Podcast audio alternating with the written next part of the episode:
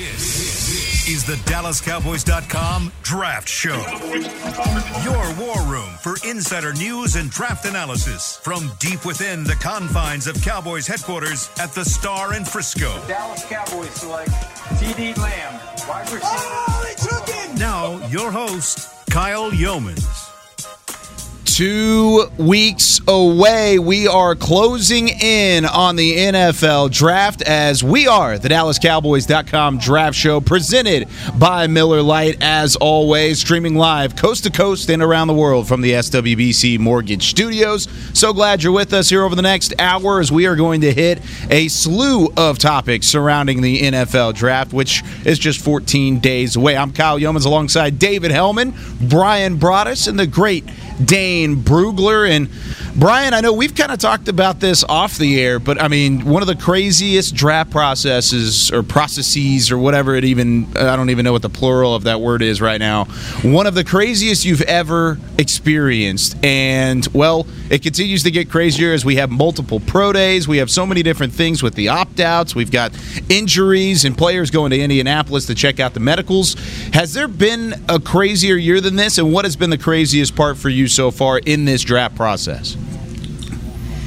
Yeah, you boys nervous yet? We getting scared? we, uh, we, we, we, everybody ready to a do little this? bit. A little bit. Yeah. Everybody's right. everybody's operating under the same challenges, so you know, Yeah, I, I, we can feel good about that.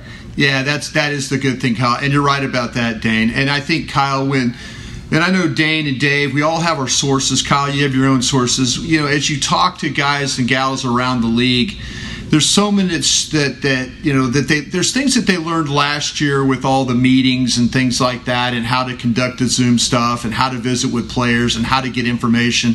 The fact that they were able to get the pro days done, the fact that they were able to get at least 150 players in for physicals last weekend, I think helps a lot of teams. I, I know there's a bunch of anxiety among the teams about these medicals and the lack of no combine, but at least we've had the pro days. Some guys are doubling up on pro days to try and help some of these teams. But the fact that they've got 150 medicals done last weekend, I think at least gives these guys and gals a little bit of a peace of mind. So, yeah, it is unusual what we're dealing with right now.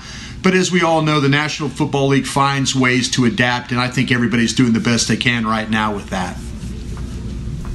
Dane? The, you mentioned the pro days, uh, the doubling up. And really, the main reason for that is we don't have private workouts this year. Right. You know, we Right. don't have. You know, teams aren't. If the 49ers want to bring in Justin Fields, they can't. They can't bring him to the facility. They can't have a private workout. They can't go to Columbus and have, uh, you know, just a one-on-one uh, type of workout. So they have to have these second pro days. Uh, so you're able to get all, your eyes on them again. But anybody's allowed to attend. So, you know, it, it's not just the 49ers that were at Justin Fields' pro day yesterday. Trey Lance is going to have his second pro day coming up. There will be other teams in attendance for that.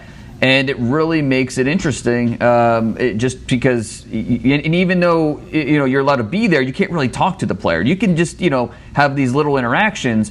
But in the past, you're taking these guys out for dinner. You know, you're you're spending quality time with them can't do that this year. You, you can't have that, you know, uh, that uh, the normal process that you have in terms of finding out what type of guy are you, what type of person are you. Those facility visits, you know, I, I worked on my seven-round mock draft the last week, and we'll talk about that later in the show.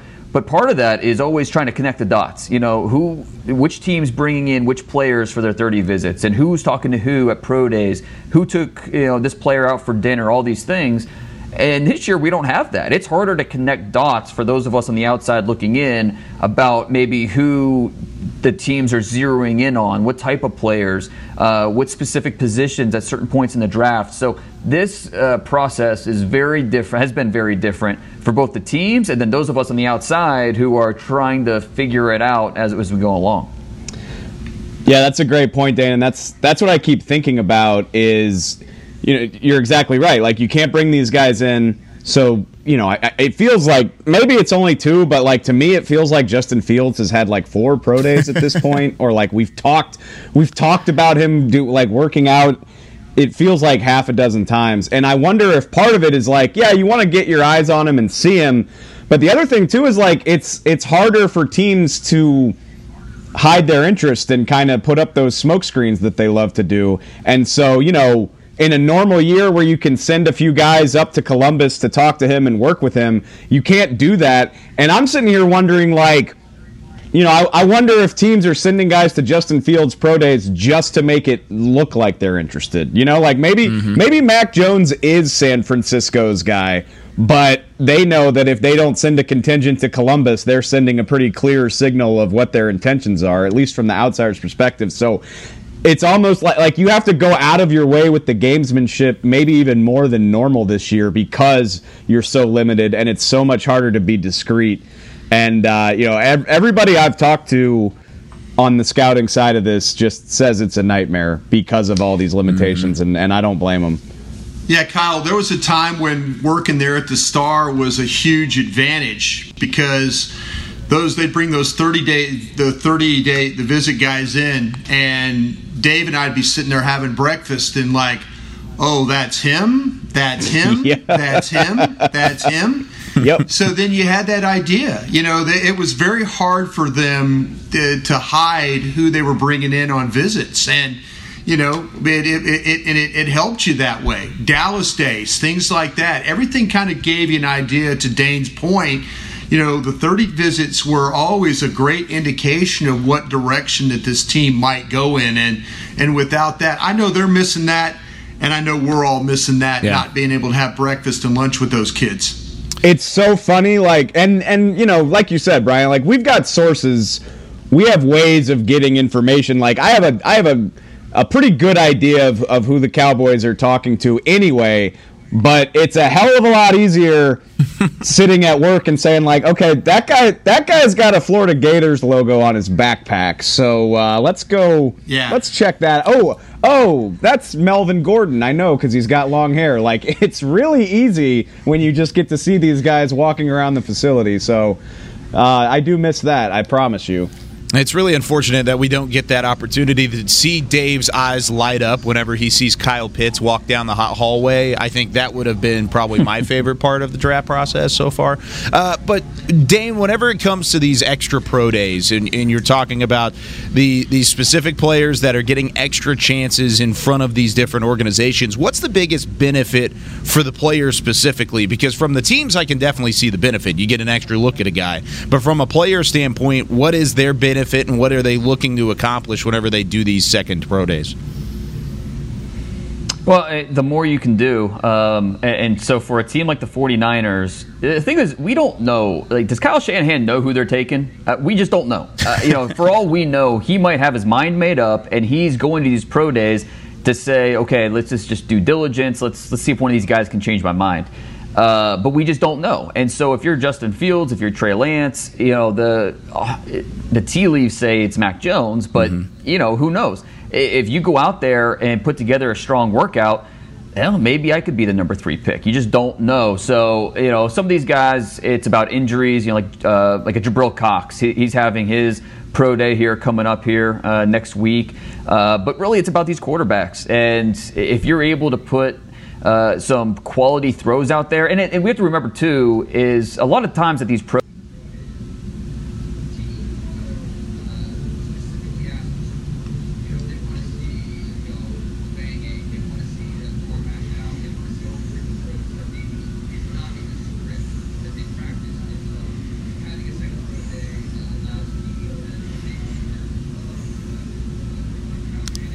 So I think we lost Dane on the live view. We'll get him back here in a couple seconds. Dane, are you still there? Can you're back? Okay. Say exactly what you were just saying. Turn your mic down again, just so you know. But turn your mic down and then say exactly what you were doing a second ago.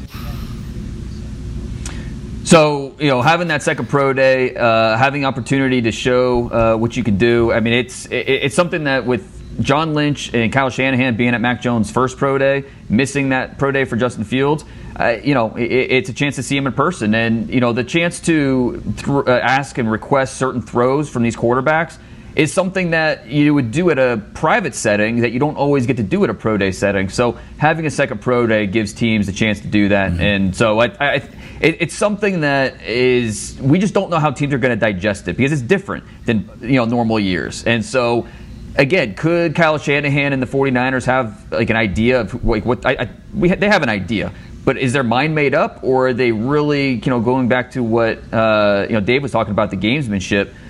You know, are they really going through these pro days with an open mind, or they do they know who they're taking at number three? Brian?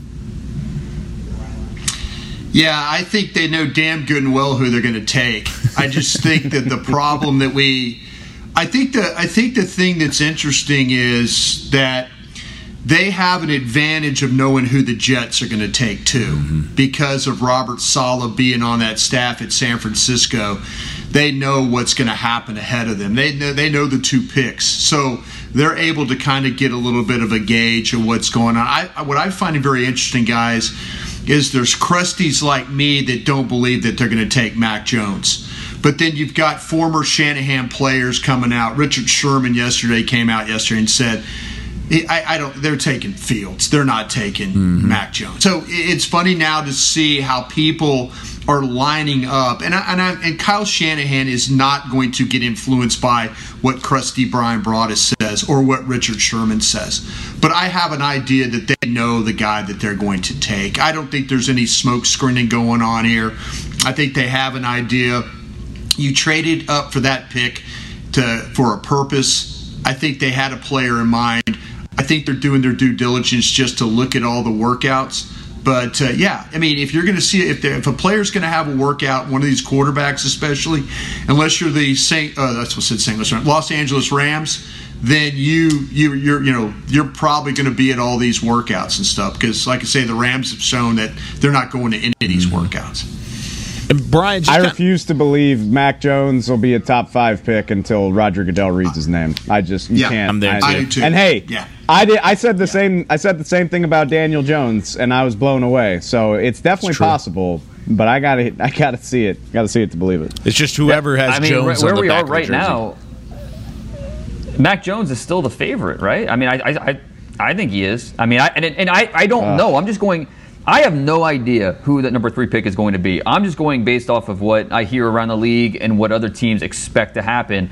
And they think that Mac Jones is the favorite, but they don't know either. Yeah, this, like I said, Yeah. Kyle Shanahan Well- is probably the only person that, and maybe John Lynch, that really actually knows who this pick is. There are people in that 49ers organization that don't know, that are still kind of Yeah. waiting uh, at the edge of their seat, saying, "Okay, you know, who's our quarterback going to be?" So, I don't know. I, I, I can understand the Mac Jones pick. I, I really can, but uh, don't yeah. be surprised. I wouldn't be surprised at any of those three quarterbacks. Is what I'm getting at.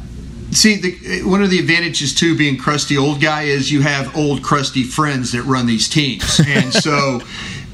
I was talking to these guys, and I, I point blank asked these guys. I said, "Listen, you really think they're taking Mac Jones?" And I got to five guys. I usually seven guys I talked to that you know that do this stuff that with these teams. Five or four of the five guys said there's no way Mac Jones is going to be that pick. No way. And and I'm and and, it, and they were saying it with confidence. Like and so yeah, we're hearing things and and and we're right, Dane. We've all got a shot of being wrong here. It very well could have been eh, yeah, we're going to take Mac Jones. He was our guy throughout. But man, there's so many people that we all know and trust and have been a part of this for such a long time that are going, no way in hell they're taking Mac mm-hmm. Jones. You do not trade two first round picks to go get Mac Jones. You just don't do that. And but Kyle Shanahan's different, and I, I do think I, he knows who he wants to take. There's people, you're right, Dane, in his organization that you know. I did learn one thing about how important, though, on this this process is for the 49ers. Whatever player interviewed the best was going to get high consideration. And when I mean interview, come off as understanding scheme, understanding uh, the job, the responsibilities, coming off as the best and the brightest. Maybe that it wasn't going to be the most talented guy, but it was going to be the one that convinced Kyle Shanahan and John Lynch that they can handle being a professional uh, quarterback, uh, uh, NFL quarterback. And the interview was going to be a very, very important part. And let's be honest, I think Mac Jones could do that very well. You know, I think So all you just described Mac Jones. It feels like Uh, you know a guy that may It not be the most physically talented, but no, no, no. in, an- it, it, in an it- interview setting. yeah. No, you- no, you and you're see right. how he would, uh, I, I just made your. I just made the case for Mac Jones. I just made the case for Mac Jones. I just, I, but I do know, and I think that there's guys like what came out about Fields. about people talking about reads and things like that. I'm not buying that stuff because I'm talking to people on the other side too that have had interaction with Fields, and they're like, "Listen, this kid is bright. He is smart. He understands reads. It's it's scheme. There's things that he has to do." So all this stuff, you know, I mean, I'm one of these guys that believe that every one of these quarterbacks that gets picked, and I know history will prove me wrong, but I, I believe this is a class where every one of these kids will succeed. Mm. I really do believe. And, and some will be better than others. But I don't see there's going to be a huge bust factor in this class. Where in the past we've seen five kids drafted, two of them are busts. Mm-hmm. I, I, don't see that with this this crew. I think this this crew has a chance to be three, four years from now, we'll look back and we'll say this was a special crew of quarterbacks that went through this. And it's been said before that if you're good in the interview room, if your decision making on the field is top notch, and if your accuracy is there, you're going to have a pretty good chance of going high. And all three of those things, you can check the boxes for Mac Jones. So he very well still could be the pick. But Brian, whenever it comes to these second pro days, and these teams, like Dane said earlier, are going to have to digest this information and have to really kind of figure out how they're going to weigh it on their draft boards. Do you think a guy like Kyle Shanahan can have his mind change? Maybe it was Mac Jones All the way up until up until this point, and then maybe Justin Fields seeing him in person, maybe getting to talk to him a little bit, changes his mind. Yeah, I think what would change his mind is if he could go and watch him throw. And, and there's nothing better than sitting there and physically standing next to a player. That's one of the great things I loved about the combine is you physically got to stand next to guys and you got to see the body types and then you got to see them work out. You know, that that is such a, a great mental image to have, especially when you're watching tape. You know, and, and Dave brought up the point about could the 49ers request in the Fields workout? I think was it John Beck? Is is Beck his quarterback coach or yeah. somebody's mm-hmm. running the workout there? So former BYU guy. You can request stuff. Beck has come out and said, "Hey, yeah, sure, I'll incorporate, but we're going to kind of stick to the script and do some stuff." You know, if, if I was back in the in Fields, I would do anything that a pro team wanted me to do. I, I, would. I would say, okay, what do you want me to, you know, show that you show your willingness to make those things happen, so those teams can get the best evaluation. But where shot, where Kyle Shanahan could change his mind is physically seeing that kid up close throw the football. Watch the ball come out of his hands. Watch how accurate he could be you can even hear sometimes if you're standing down the field and that ball's got some whistle to it. Mm. Those are images and sounds that, like, man, I was standing there when that kid, when that ball hit those receivers' hands, it was a thud. Yeah, it's a, you know, those are the kinds of images and stuff that, that will help you make a decision. But Brian, you've been to a lot of pro days. Have you ever been to one that changed your opinion on a player? Where you know you, you watched all the tape, you know you had yeah. a foundation for your evaluation, but then you went to a pro day, saw him in person, saw maybe whether it was a quarterback or another position. Do you think that is something that because I you know I I get it, but I find it hard to believe that you're going to pick a different player, yeah. especially at quarterback. Yes, Tell him, based Dan. off of a, on a pro day, and I'm not saying that's right or wrong. I'm just I'm genuinely interested in you know, if in your experience you have ever changed your opinion based on a pro day performance. Just are you asking of a quarterback or just in general? Anybody, yeah, just in general. Yeah, it could yeah. be a wide receiver that maybe you saw in Az Hakim, person. That Az Hakim, Azakim. I was at. You remember the player for the from the Rams back in the Arizona? Day? Yeah, well, he, he, well, he went to school San Diego State. Yeah, San Diego State. Az Hakim. He went it. to he went to the Rams okay, uh, Jason Garrett's brother, John, does the work out there in San Diego State. Az Hakim, I'm seeing him on tape make all kinds of plays, and I'm thinking, and I'm standing there watching him. I watch him run, I watch him run routes, and I'm sitting there thinking, I had this guy way, way too low, way too low. And, you know, I mean, he was a smaller guy and stuff like that. But he was one of those guys, and I know people out there are searching right now for Az Hakim. I'm just telling you, I watched that workout and I'm sitting there and I'm going, holy jeez, I got this kid wrong. Because because I watched I watched John Garrett put him through that workout, and I'm like, he could do everything, everything as far as a, a, a, slot receiver, outside receiver, the routes, anything, catch the football. When you when I saw the movement and the finish and all that. It, it just it completely blew me away. Of like, man, I I saw stuff on tape, but then you see it live right there. You're going, oh, okay, I get it now. There's more you can do with this guy. So he was one of those guys, and again, that's way back in the day.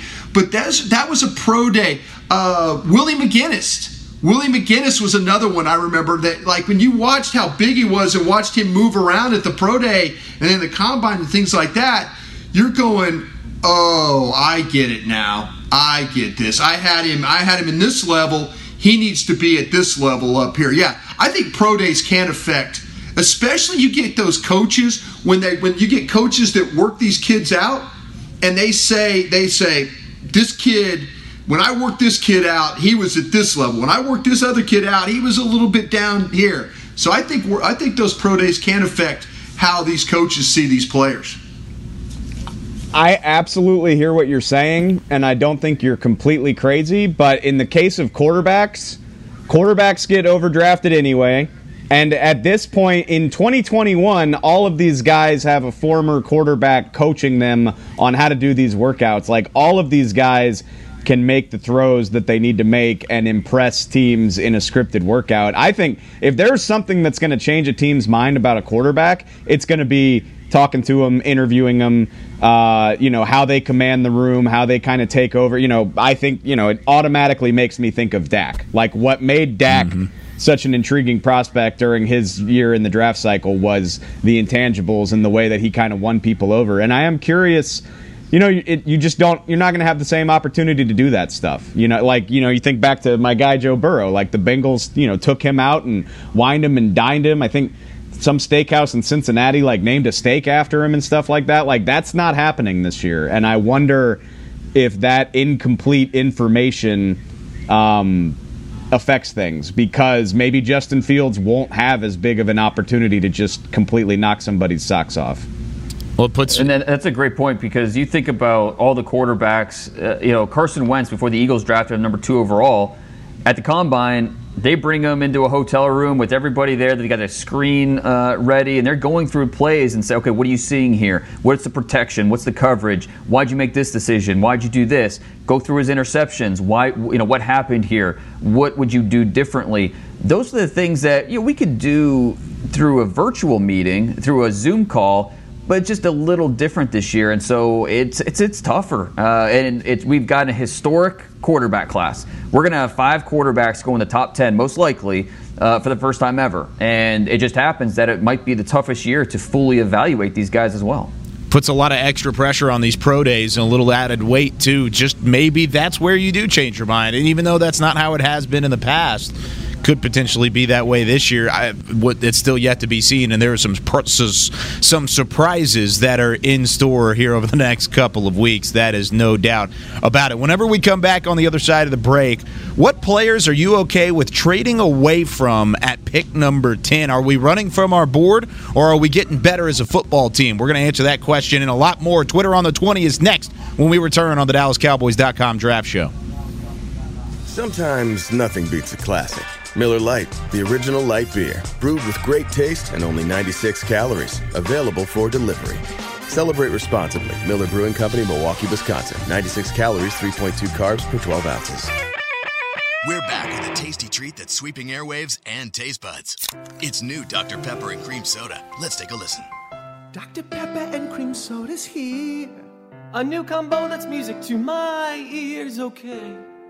Let's play cream soda and Dr. Pepper time. Pour it in a glass of ice. Ah, music to my ears and mouth. New Dr. Pepper and Cream Soda. A delicious duet. Hey, Cowboys fans, if you're thinking about attending a game this season, visit cowboystravel.com to book your travel package today. Stay at the team hotel, have dinner with a Cowboys legend, and experience AT&T Stadium's exclusive VIP Owners Club. Also, tour the star, get autographs from your favorite players, and talk X's and O's with me, Mickey Spagnola. The official travel partner of the Dallas Cowboys will take care of all your travel needs. Visit cowboystravel.com. There's nothing as unique as our eyes, which is why Essilor pioneers ways to make lenses as unique as you. Varilux for super sharp vision, Essential Blue for protection, and Crizal for freedom from glare. Three cutting edge solutions in a single unique lens. So, whatever your needs, insist on Essilor. Visit your local Essilor experts and find the perfect lens for you.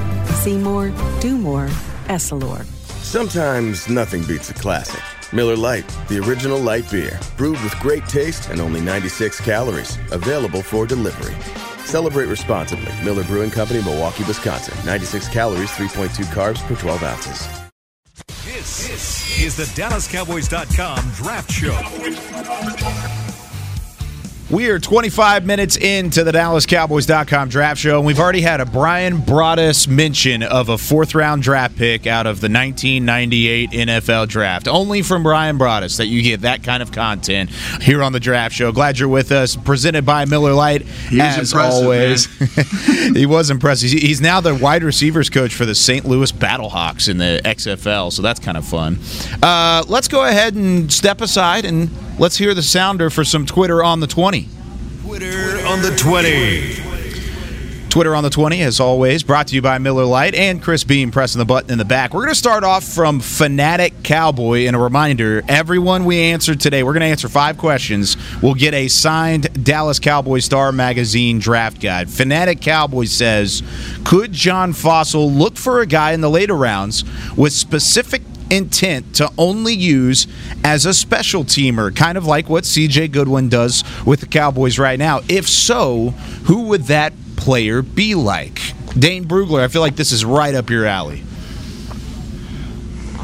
Sure, I, I think that's certainly possible. Uh, and when you're looking in those late rounds, that you're, look, you're looking for guys that uh, might have a future role on offense or defense, but in the meantime, you know what they're going to bring on special teams. So I'm thinking about you know uh, a guy like Jalen Camp at Georgia Tech, who you know does not have uh, a ton of production at receiver, uh, needs to develop in areas. But you're talking about a guy that was a special team stud at Georgia Tech, and he looks like he's 6'2", 226, ran a 4.45 in the 40-yard dash. And you talk to his head coach about uh, camp as a, as a special teamer, and he says he brings it every day, physically, mentally. Um, and, and so at that point in the draft, that's the type of guy you're looking for. Avery Williams from Boise State, one of the more fascinating players in this draft. When you talk about his special teams impact, he had well, it was like nine touchdowns over his career as a returner. He had six blocks, uh, forced fumble on kickoff coverage. So you know that's a guy that I, teams aren't sure what to do with him. Could he, you know, is he a corner? Is he a running back? There's split opinion there, but they know what he brings on special teams. And I actually, I, that, I had the in my seven round mock, I had the the Cowboys uh, going that direction in the seventh round, but we'll we'll hold that to the next segment. Hey, Da- Dane, where do you have the USC, uh, the safety Hufanga? Where do you have him on your board? Fourth round, uh, Okay. probably somewhere in that late fourth, early fifth. Okay. Yeah, no, that's what I'm saying. I, that's why I got him. I got him in the fifth round, and this is to me the USC safety. He, he, this is where this is a guy that's going to make his mark on special teams really early in his career, and then he's going to figure out that like they're going to figure out spots to play him though. So I just feel like because then there's a guy he's always in the right place at the right time type of a player. But there's some there are some things about his game though that you know we're, we're going to need some refinement. But when you when when you when you think about those guys, there's a lot of those safety linebacker guys. He was the one guy, as you named, you named two quality players that I totally agree with you on. But this Hufanga from USC, if he's drafted later, he might not get picked by the Cowboys. But if you see him going somewhere, that will probably be his role initially. I think he'll be a really good special teams player for somebody, and then they'll figure out how to incorporate him as either a safety or a linebacker in that scheme. I'm just going to step out on a limb and say with what with the influence that we've seen John Fassel have this offseason, um, you know, probably had a call in the Chris Jones decision, although that's, you know, that's about money as well, but brought in his long snapper over the longest tenured player on the team. Uh, re-signed CJ Goodwin, who was their best special teamer, brought back Cedric Wilson. I bet starting on day three, I bet John Fassel's going to be in the war room quite a bit, uh, looking for guys like that. And yeah, once you get into the fifth, sixth, seventh round, you better you better be able to have a role on special teams, or else what's the point? Honestly, because those guys are uh, usually not competing for legitimate playing time on offense or defense as rookies. Um, I'm not saying. I'm not saying he's like my favorite player, but when you like a question like that, just makes me think about Tuf Borland. um, just you know, like you're you're not you're not drafting him to probably ever be a meaningful defender, but like he's a high intangible guy, uh, high effort guy, not a super great athlete, but he can he can do stuff like that. And you know, I don't know if he would even be a draft pick or a free mm-hmm. agent or whatever, but you know, the Cowboys found a guy a lot like that in Luke Gifford a couple years ago, and uh, you know, those are the types of players that make their living on special teams. So, absolutely. My comp, my comp for Tuf Borland is uh, Tyler Matakevich at a hmm. Temple, who has been that guy with Pittsburgh and now with the, I believe, with the Bills. Not going to see a lot of defensive snaps, but on special teams, that's going to keep him in the NFL earning a paycheck. Borland, of course, out of Ohio State. And then I just want to add a note on Jalen Camp. You mentioned him, Dane. 27 was yeah. the record in terms of the bench press for wide receivers. He put up 30 bench reps in his pro day, which I know won't be a combine record, but goodness gracious, he put up 30 reps on bench. I mean, that's pretty impressive uh, from a guy who, at least as a wide receiver, could come in and be a special team stud. Okay, this one comes from Christopher. What players are you okay with trading away from at the 10th overall pick? When is it considered running from your board? Brian, we'll start with you on this one. Yeah, I, am I'm, I'm totally against running from the board myself. I, I don't. I'm always I always have questions about that. I. I, I kind of feel like though that you get into a situation too where people are always interested in getting out of that pick. I, you know, I just feel like at the ten hole, just to me, sit there and pick this player. You know, it, you know they're going to have the opportunity, whether it's an offensive tackle you know, I don't think that tight end's going to get to you. I, I, really, really don't. I think there's going to be a quality cornerback there. You know, so to me, I, I'm going to, I can't answer your question away because I don't want to run away from that spot. I really do. I, I just, the players that I evaluated, I feel like those guys deserve to be picked at that 10th spot. You know, we'll see what happens with Parsons and people like that. I'm kind of getting some getting some vibe that maybe that Parsons wouldn't be the pick at 10. That maybe they might be in a situation where they would go another direction. But me personally, I don't want to trade from anybody in this in this uh, in this spot at 10. Now you get to some other spots, I'll I'll, I'll work with you. But I, I'm not really interested in moving away from uh, from anybody right now. Dave? There's a high, high chance that the pick is going to be Sewell, Slater, Surtain, Horn. Mm-hmm. Anybody disagree with that? I nope. don't. Yeah, I, I, don't disagree with you at all, and, right. and, and that's why feel, that's why I'm not interested in moving right, right. now. I'm really and, and, I think we can all feel really good that one of those four is going to be there at pick number ten. Yep. Uh, you know, good chance four or five quarterbacks go ahead of you good chance uh, Kyle Pitts is gone, at least yeah. one of those receivers. So one of those four is going to be there for you there at 10, and it would be tough to uh, trade away from one of uh, those four players. I don't see it happening. I think there's a very high chance that the Cowboys are going to be coming away with one of those four guys. Um, and it just kind of depends how the first nine picks play out. Yeah. Okay, but you you gotta sorry Kyle, like you gotta throw in the caveat that you never know for sure how this thing's gonna fall and I, I agree with everything y'all just said but if a quarterback is there if for some dumb reason justin fields falls to 10 mm. and i can set the price like apt like if i can just absolutely hold somebody hostage for what i want like if if new england or chicago wants justin fields and i can just make them hurt like next year's first and maybe and day two picks this year on top of that. Like if, if New England wants to give me next year's one and one of their threes this year to drop back five spots, I would I would trade away from a really good player to do that. I would. What is your what is your level of where do you have Newsome in relation to Surtain and Horn?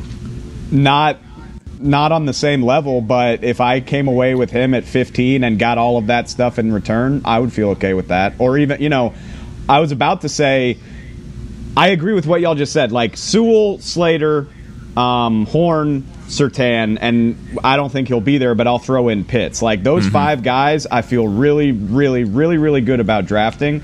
But if the Cowboys, you know, obviously we know they don't always agree with us. If the Cowboys wanted to draft Parsons or Kwity Paye at 10, I would bail the hell out of there so fast. But I would be perfectly happy drafting Kwity Paye at 15 on top of getting all those draft picks. Absolutely. I would feel just fine. The only that. the only way you would feel about me personally that I would feel good about leaving ten is if you got completely wiped out. And I but in my the more I look at this draft, the more I talk to people around the league that are working on these boards and trying to get the tiers of the players. Dane's right. You are going to have a very good player at 10 to mm-hmm. draft. And, and, and you're, and it's just a matter of you handing in that card. I don't want to get cute at 10. And I understand, Dave, what you're talking about with the quarterbacks and stuff like that. But if you're telling me, say, I that's why I was gauging on Newsome. If you think that Newsome, and he would be the one guy that I think I would, if I was trading down, that I would keep an eye on. But I've also done a study too about all these cornerbacks and all these cornerback needing needy teams behind you. You know that all of a sudden you're thinking, okay, if I drop back five spots, is that cornerback I'm going to want? Because if you don't feel like there's a big drop off between Newsome and Horn and Surtain, then go ahead, yeah, back up, see what you could do. But I feel like that they're probably going to feel like that either the offensive tackle Surtain or Horn is going to be too valuable for them to move away from. And I just want to be clear, I don't disagree with anything you just said. And I think that that's probably what will happen, and I would be just fine with that. But let's just use the Patriots as an example because we know that they don't have a long term quarterback situation.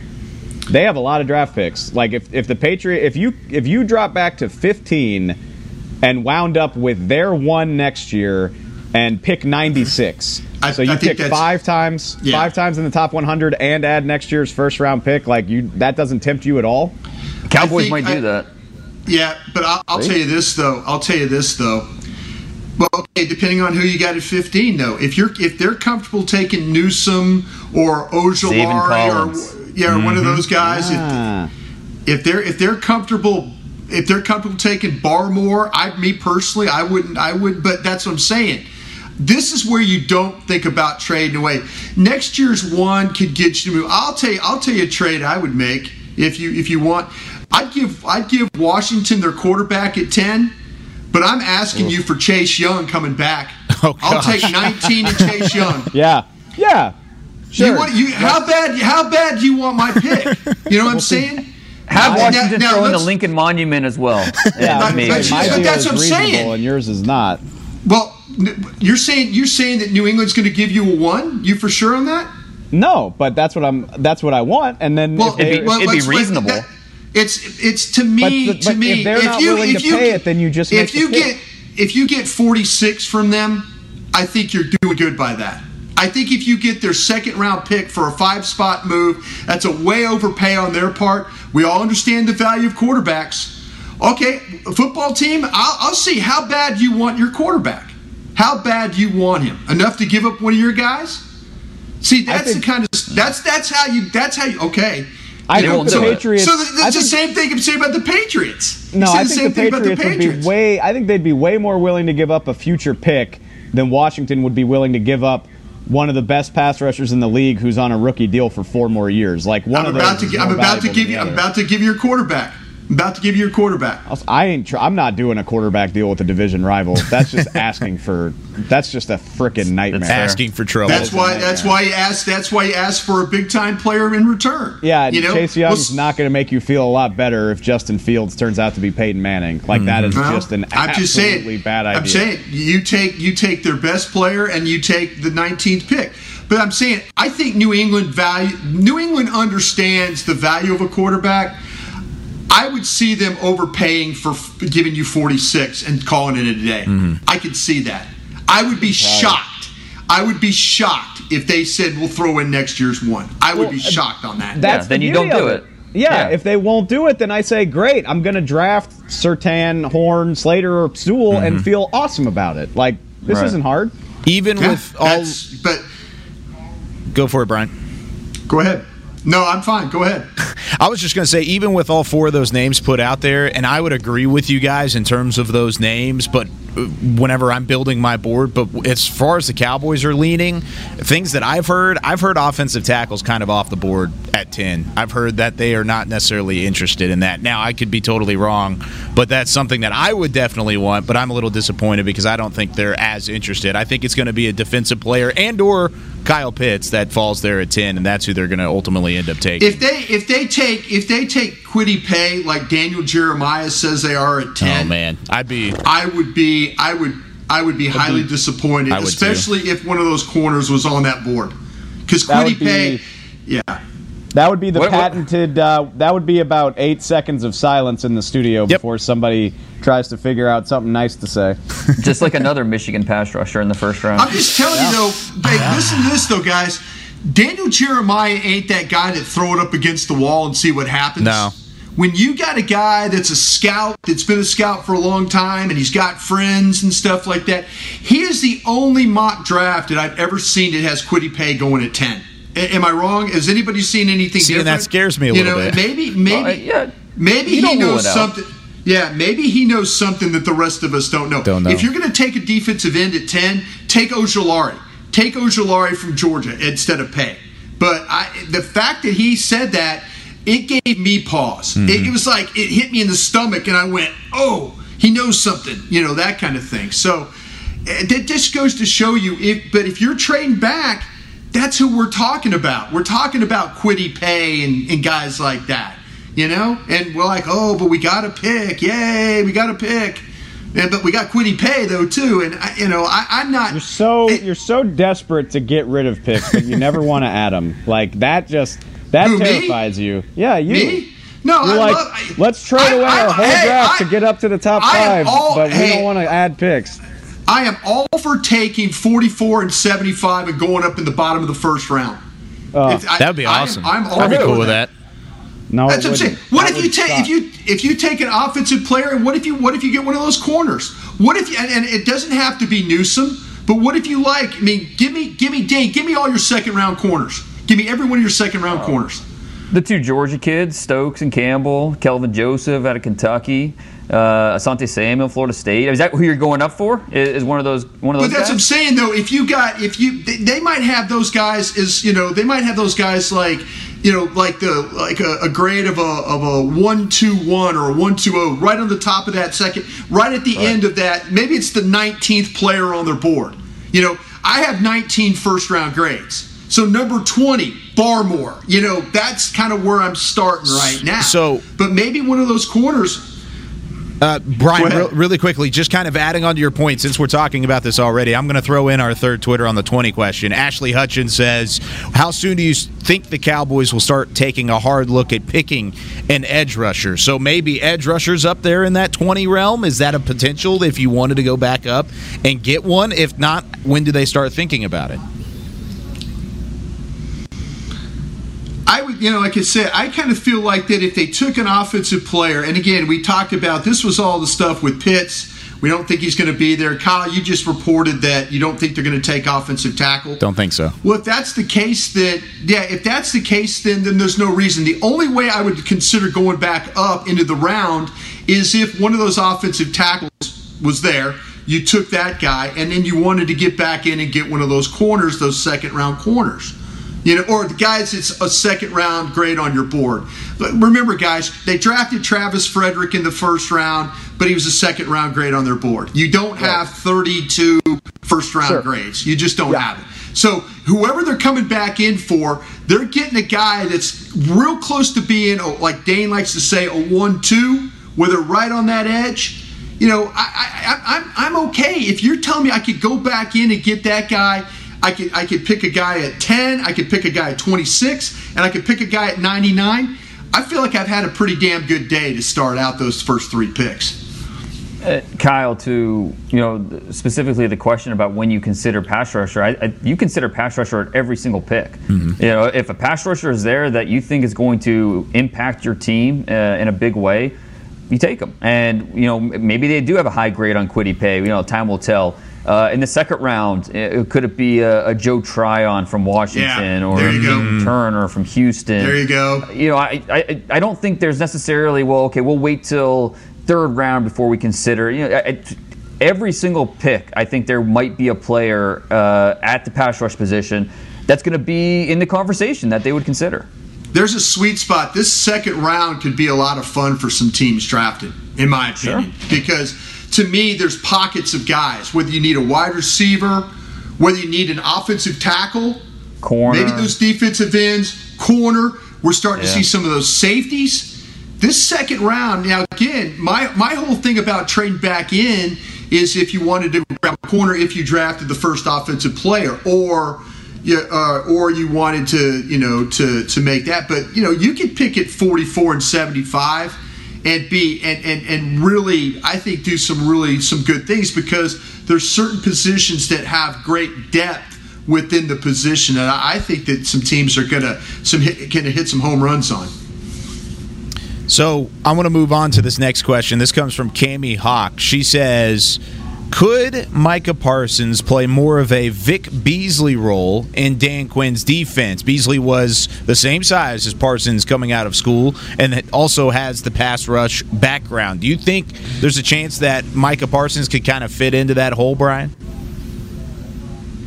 Yeah, I, and, and to the point of the question, I yeah, he, absolutely. The one thing I think that Parsons can do is is can rush. I mean, he's got the size, he's got that kind of ability again, just getting that vibe that Parsons really not in the mix for mm-hmm. a spot. I think at ten, but might might be getting lied to, guys. I'll admit that. But I same the vibe we all might I'm be. getting was there's there's a lot of things there's a lot of things you need to dig in on this player, and if you're comfortable taking the player, great. If not, let somebody else have that honor of doing that. But yeah, to the point, yeah, I, I think that I think you have a potential uh, pass rusher on your hands uh, when it comes to the linebacker spot. Yeah. If if he's the pick, he better he better contribute to the pass rush in a serious way. Like he he needs to. And I I feel like I bring it up a lot because it just happened, but you know Todd Bowles schemed up a way for Devin White to have nine sacks last year. I mean, he was a he was a significant part of that pass rush, which already had good pass rushers, and he that wasn't even really part of his, you know, thumb thumbnail coming out of college. That wasn't something that he did at a, you know, I mean, he can he could do it, but didn't do it all the time, and he they still managed to find a way to do it. So with that type of athleticism and knowing that he can do it, I like he better be contributing to the pass rush for him to be worth that that high of a pick, in my opinion. Uh, there's no question that he could because that's what he did in high school. He was a pass rusher, he's a yep. defensive right. end. Uh, he didn't move to off ball until he got to college. So you know, you look at Azeez Ojulari. Azeez Ojulari is three pounds heavier than uh, Mike Parsons. So we're not talking about a you know, this is wow. a 220 pound linebacker here. Right. Uh, yeah. Mike Parsons has 11 inch hands, humongous hands. Uh, you know, there's a lot of things that you point to and say, yeah, he could be a pretty dynamic blitzer for us. So.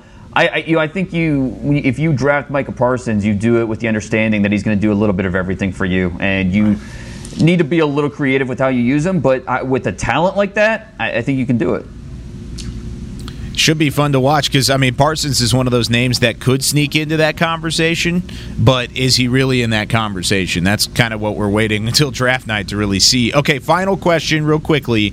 Cowboys Luchador says Surtain is the obvious front runner at ten, but is there a front runner available? At 44. Dane, I feel like you got this. Is there a front runner for the Cowboys at 44? We'll talk about your mock draft in a second it's so hard because you just don't know how the first 43 picks are going to play out. Like, could it be a safety? Uh, you know, it, it, it could you know, Richie Grant or uh, Trevon Moehrig, if they were to fall there to 44, be the favorite. Uh, maybe one of those pass rushers, um, assuming they go corner in the first. So I, I, I, don't know, to be honest with you. It's just it's hard to have a favorite uh, in the second round for this team maybe a Levi Onwuzurike, defensive tackle. Yeah. Don't rule that out. I mean, right. I think there's yeah. plenty of possibilities. And this is one of those drafts, like like like several other drafts we've seen in recent memory, where pick 23 isn't necessarily that different than 43. And, you know, there's just a wide grouping of players that are on a similar talent level. So, you know, it, you're feeling pretty good sitting there at, what is it, pick 44, that mm-hmm. you're going to get Yeah. a, a solid player. It, you know, you- you're going to have a list of guys, though. I don't think there's one necessary, uh, a favorite in the second round. I'm praying to the draft gods right now that that Jamin Davis from from Yes. some, from somehow some way from Kentucky like does something crazy that gets him to get to 44. That that would be my if you want to sacrifice something to the draft gods beforehand, think about him. But I, I, I do like what Dane's saying. I think that TCU safety is definitely on their radar, though. That that would be mm-hmm. one that, and this team might not. You know, I mean, this team has. This team is allergic to safeties. They really are. I mean, especially you know, they, it's like they get you know they they start getting the shakes when they see a safety. But this is a different group at 44, I think. You know, and I'll even throw the Holland kid in there from Oregon. I mean, I've talked about him, but I like him Yeah. as a player. I throw him up there with the the you know, the Grants and the TCU kid and all that. I, I think that he's a guy that we don't talk nearly enough about. there's no way there's no way to know the name like i know you know we're experts or whatever but there's just absolutely no way i mean the guy that was the pick at 51 last year was somebody that we spent most of the spring talking about as a possibility in the first round Yep. Yeah. and but that i think that gives you a hint as to what'll happen and maybe this sounds obvious but think about the trouble spots all right let's just assume Patrick Surtain or Jaycee Horn is going to be the pick. I think that is a fantastic bet. I would put, if I was a betting man, I would put good money on it. So if you know that they're going to do that, now at 44, think about the trouble spots offensive tackle, linebacker, safety, maybe defensive tackle. Yeah. There's going to be a guy sitting there that makes your eyebrows go like, "Whoa, he's still there." Mm-hmm. And you know, maybe it's your linebacker, maybe it's you know, maybe it's Richie Grant, maybe it's Trevon Merrick, maybe you know, I say his name all the time, but maybe like an Alex Leatherwood for some reason is still sitting there for you. I tend to doubt it, but who knows? Um, there will be a guy there that you just like it just jumps out, and I, like that'll be the pick. That would be my guess. They might double dip on those corners. If you take one at 10, there might be it might be too good to pass up at 44. You know, and, and, and Basham is another kid I forgot to mention from from Wake Forest, Forest. as a defensive end. You know, 200. Yeah, keep an eye on, on a guy like that as well, man. Uh, There's, there, I can say, guys, at 44, there is going to be a pocket of players that Dave talks about the eyebrows going up, and it's going to be like, okay, on the stack, we've got this guy, and it's like unbelievable. We've got an option, you know, of, of say four or five guys at different positions. I mean, you could go a lot of different directions with that pick at 44 and help your football team. Carlos Boogie Basham. I love saying that name every time it comes up. All right, let's take our second break. Whenever we come back, we're going to hit Dane's mock draft as quickly as we can on the other side of the break on the DallasCowboys.com draft show. Sometimes nothing beats a classic. Miller Lite, the original light beer, brewed with great taste and only 96 calories. Available for delivery. Celebrate responsibly. Miller Brewing Company, Milwaukee, Wisconsin. 96 calories, 3.2 carbs per 12 ounces. The Cowboys way, where 16 Hall of Famers and 5 championships shows us what success looks like. Where turkey is always the second best part of Thanksgiving Day. Where we are all defined by one single thing the star. Where we as fans know it's our job to keep the tradition going. Bank of America is proud to be the official bank of the Dallas Cowboys and to support the quest of living life the Cowboys way. Copyright 2020 Bank of America Corporation. Honey, big news. Gary, are you okay? Oh, I'm not Gary anymore. I'm Jackie Flash. What? See, I want the latest smartphone, but the best deals are only for new customers. So, to get a new customer deal, I changed my name to Jackie Flash. Okay, but the best smartphone deals at AT&T are for everyone, new and existing customers. That's huge. Then guess who's getting a deal? Is it Jackie Flash? Jackie Flash. It's not complicated. At AT&T, our best smartphone deals are for everyone. Restrictions apply. Visit att.com for details. Before there was a draft, you could size up a cowboy by three simple factors the crease in his hat, the bend of his brim, and his unbending attitude. A man Stetson didn't just protect him from what life threw at him, it projected a rugged, unstoppable spirit. Stetson hats are still American made with pride right here in Texas. They're still the unofficial crown of all self respecting cowboys, and Stetson is proud to be on the field with America's team. Find a retailer nearest you at stetson.com slash cowboys. Sometimes nothing beats a classic. Miller Lite, the original light beer, brewed with great taste and only 96 calories, available for delivery. Celebrate responsibly. Miller Brewing Company, Milwaukee, Wisconsin. 96 calories, 3.2 carbs per 12 ounces. This, this is the DallasCowboys.com Draft Show. So we've got less than seven minutes to hit Dane's seven round Dallas mock draft whenever you can go read it on The Athletic. He's got all seven rounds, all 259 picks. And Dane, I know that's a lot of process to go through to get all 259 picks, but kind of explain in a summary what your thought process was whenever the Cowboys came up at 10 and beyond. Yeah, it's an interesting exercise because it really makes you focus on okay, what are the draft habits of each uh, team, organization, GM. Uh, try to focus on not just the needs, but what you know. Certain teams will draft certain positions at a certain point. Some teams will avoid certain positions at a certain point in the draft. So trying to keep track of all that is really interesting, and it, it helps kind of prepare you for the actual draft. But in, in this uh, scenario, five quarterbacks came off the board in the first nine picks. Uh, both tackles, Slater and, and, Sewell, came off the board, and then so did Pitts. Uh, so you're looking at the first defensive player off the board at number 10, which is crazy. I went back uh, to the in the Super Bowl era, so 1967, before the merger.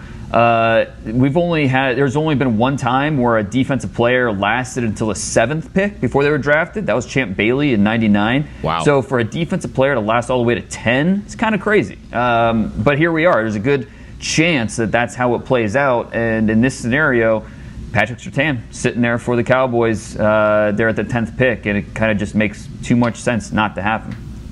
So they go get their, their top pick overall. Then after that, they go safety in the second round with a guy that Brian you mentioned in the last segment, Jevon Holland out of Oregon. What was your thought process with Holland instead of maybe one of those other safeties and or defensive tackles that could have been there?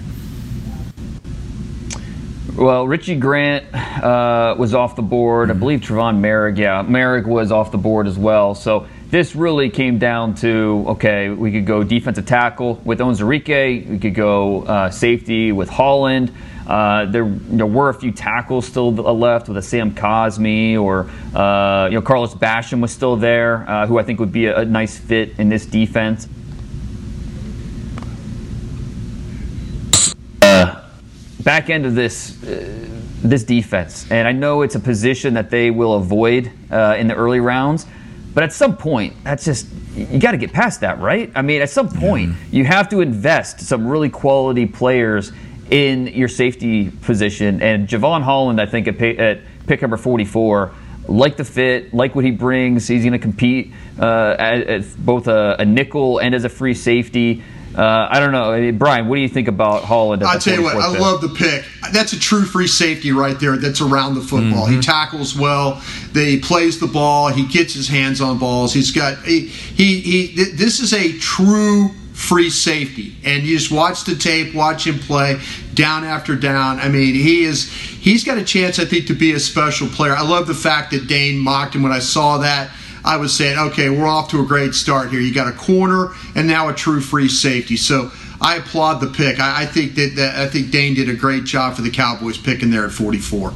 I want to throw this in too, and Dane. I mean, you're you're right, and I'm the king of saying I'll believe they draft a safety when I see it, but the new D coordinator loves him some safety play. Yeah. He drafted Keanu Neal in the first round when he was the head guy in Atlanta. He brought him here. He brought Kazee here. He worked with Earl Thomas and Kam Chancellor. And I need to follow up on this. I don't know. I don't know for sure if he went, but Dan Quinn was supposed to go to Eugene for Oregon's pro day. Pretty sure he was there. Yeah, I think he so was. Now on you the ground. tell. Now you tell me why the Cowboys D coordinator would be there because I mean I know there are some other guys coming out of Oregon, but like nobody that like is on the D coordinator level where your best defensive coach needs to go look at him with his own eyes. So Dan yep. Quinn certainly wanted to take a look at Jevon Holland, so I definitely think that's a name worth knowing. There's also maybe a new need for edge rusher as we conclude the draft show, as Aldon Smith has agreed to terms on a one year deal with the Seattle Seahawks, according to Ian Rapoport, as of 50 seconds ago. Actually, that's not 50 seconds ago, it says 50 minutes ago. So there's a couple minutes in between there. But, I mean, edge rusher may be there in the second round. There might be a couple guys there like a Carlos Basham that you might want to look at. Tell me about the rest of the picks, Dane, really quickly before we wrap things up. I really like your third round pick pick, uh, or this one at 75 rather for Marlon Tuipulotu, the USC defensive tackle. I really like that one overall.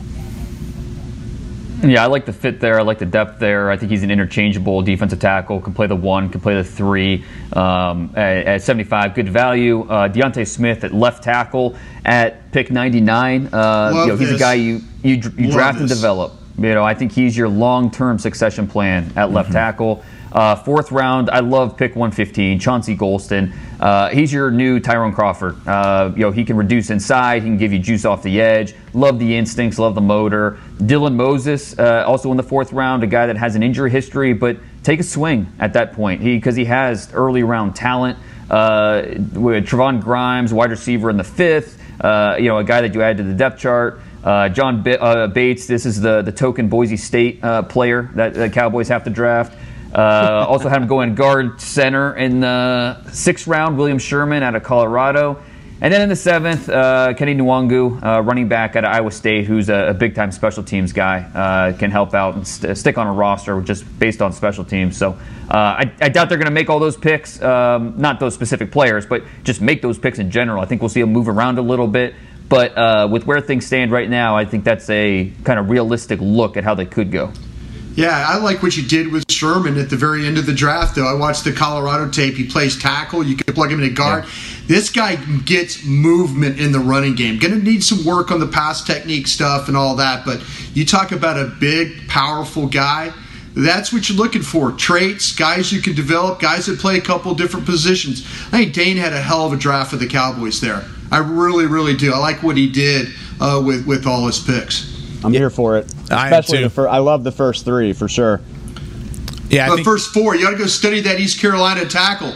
That guy's a good player now. Fair. He, Fair. he is. He is a really good player. Well, I even like 296 pounds, a little bit of a lighter guy, but great on his feet. I mean, yeah. great on his feet. I even like your thought process going later on, getting a wide receiver in the fifth, getting a tight end in the sixth, interior offensive line in the sixth as well. I mean, there's a lot of different ways you could go, and he's one of those guys that I think is off the does. board. Exactly. Yeah, they they line up later on and they they figure things out, and I think that's a great way to put it. Dane, great job.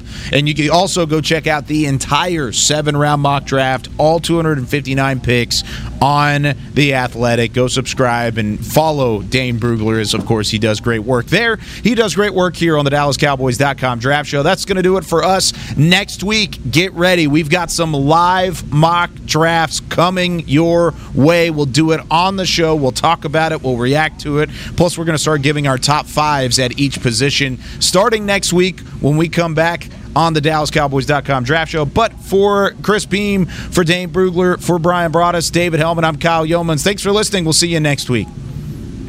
This has been a production of DallasCowboys.com and the Dallas Cowboys Football Club.